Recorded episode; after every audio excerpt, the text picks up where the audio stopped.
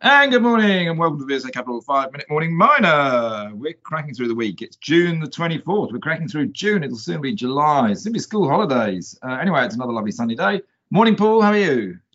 I'm quite, I'm well. Thank you. Very well.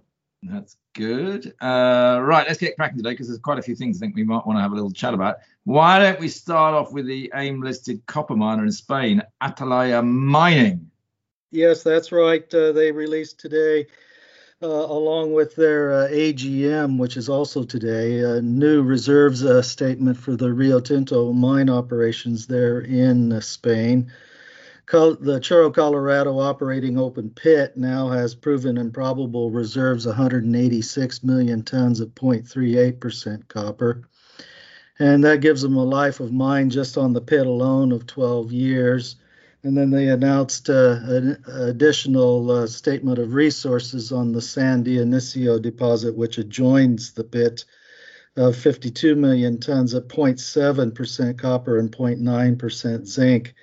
Now they're going to design that as an open pit operation as well, so you can pretty much assume that they're going to want to blend that uh, higher grade material into the uh, Cerro Colorado uh, main pit mineralization uh, for uh, best uh, economics, I think.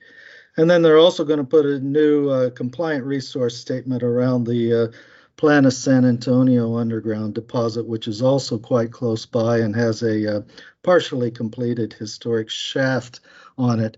It's a relatively small deposit, but it's a, a fairly good grade one, uh, and I, which I saw. I was out to see uh, Rio Tinto oh, almost a decade ago now, and uh, it uh, was even known at that time to be a relatively high grade resource. So we'll see how that uh, is put together. It was first found by the Romans, wasn't it? Well, Rio Tinto, yes, was uh, originally discovered by the Romans because of the nice uh, iron gossan on the uh, surface that uh, contained quite a lot of silver and gold in it.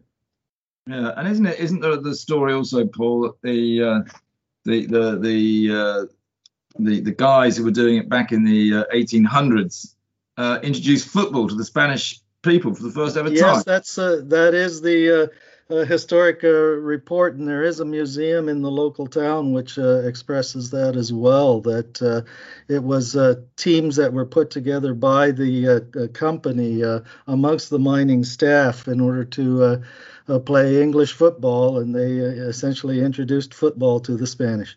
What we should have done is actually taken out a patent and a license and royalty on football. Just think how much money we'd be making as a country now. Anyway, look, we don't want to talk about football here, particularly uh, with the Euros going on, and uh, it was an exciting night last night. It's going to be England Germany next week. Uh, let's keep cracking on on money news. Uh, a little bit of news out of Rockfire Resources today, wasn't there? Yes, there was. Uh, they gave an update uh, on their copper gold uh, project activity in Queensland. Uh, this uh, firm essentially uh, doing the same kind of exploration that tecto- our firm Tectonic Gold is doing in the same province. In this case, Rockfire is preparing their drill pads on the Copperhead Porphyry project. they haven't decided the beginning date of drilling because uh, they still haven't got all of the access uh, uh, paths uh, into the drill sites they intend. But they will be using a track mounted rig, so it shouldn't be too long before they get uh, that decided. And then they've also begun a gravity uh, geophysical survey on their Plateau Gold project.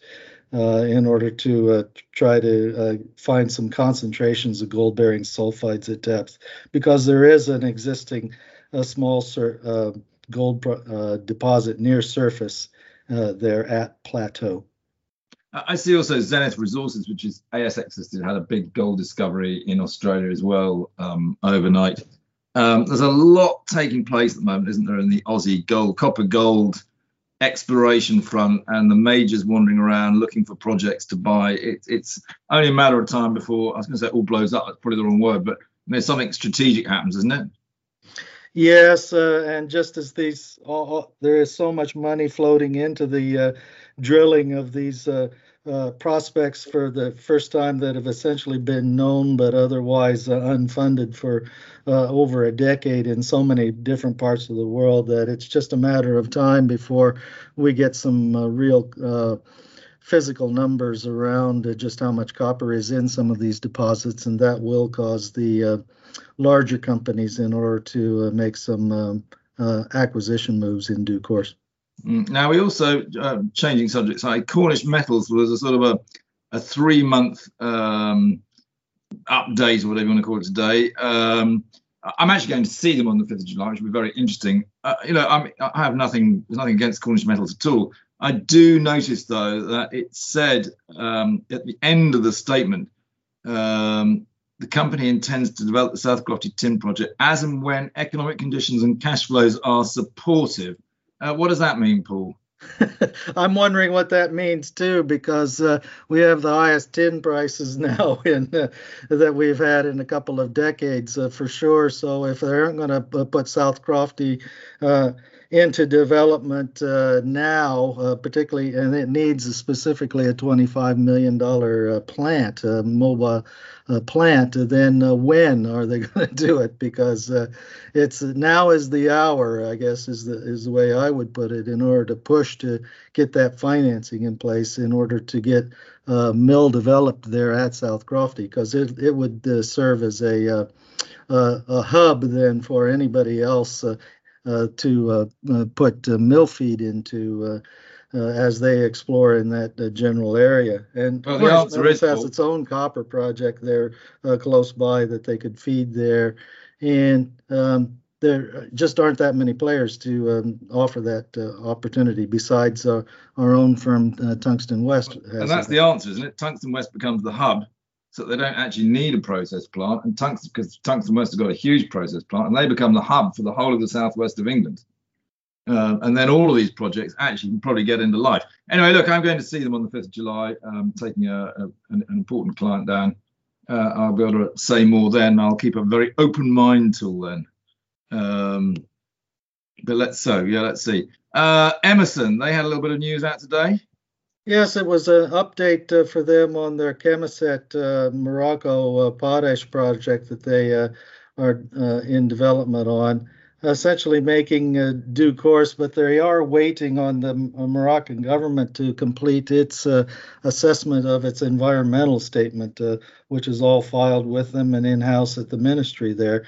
So once uh, the government gives concedes it or gives its consent, then they'd be w- w- ready to break ground. I think uh, on the, this situation. So. Um, and the other thing is the uh, coronavirus restrictions, of course, uh, put some limitations on being able to move uh, uh, staff and and contractors around. So those two things need to happen now. It's good business, Emmerson, isn't it? We like it a lot. So um, uh, now, and worth mentioning also possibly uh, to show that there is still a little bit of life left in this market. Uh, it's ASX listed, but Firefinch just raised 47, 47 million Aussie dollars, didn't they? Yes, they sure did. They're making such good progress on the uh, Morila's uh, mine uh, restart that the uh, marketplace obviously thought they were good, doing a good job too because they've uh, given them 47 million dollars in new equity. That's 117 million shares priced at 40 cents Australian.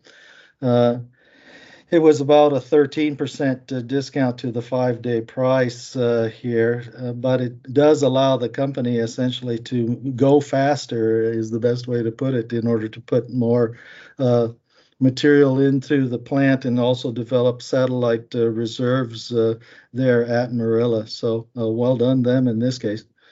Yeah. Okay, look, we've got it a day there, Paul, um, because there's, there's quite a lot there. Uh, and we'll speak again tomorrow. See you then.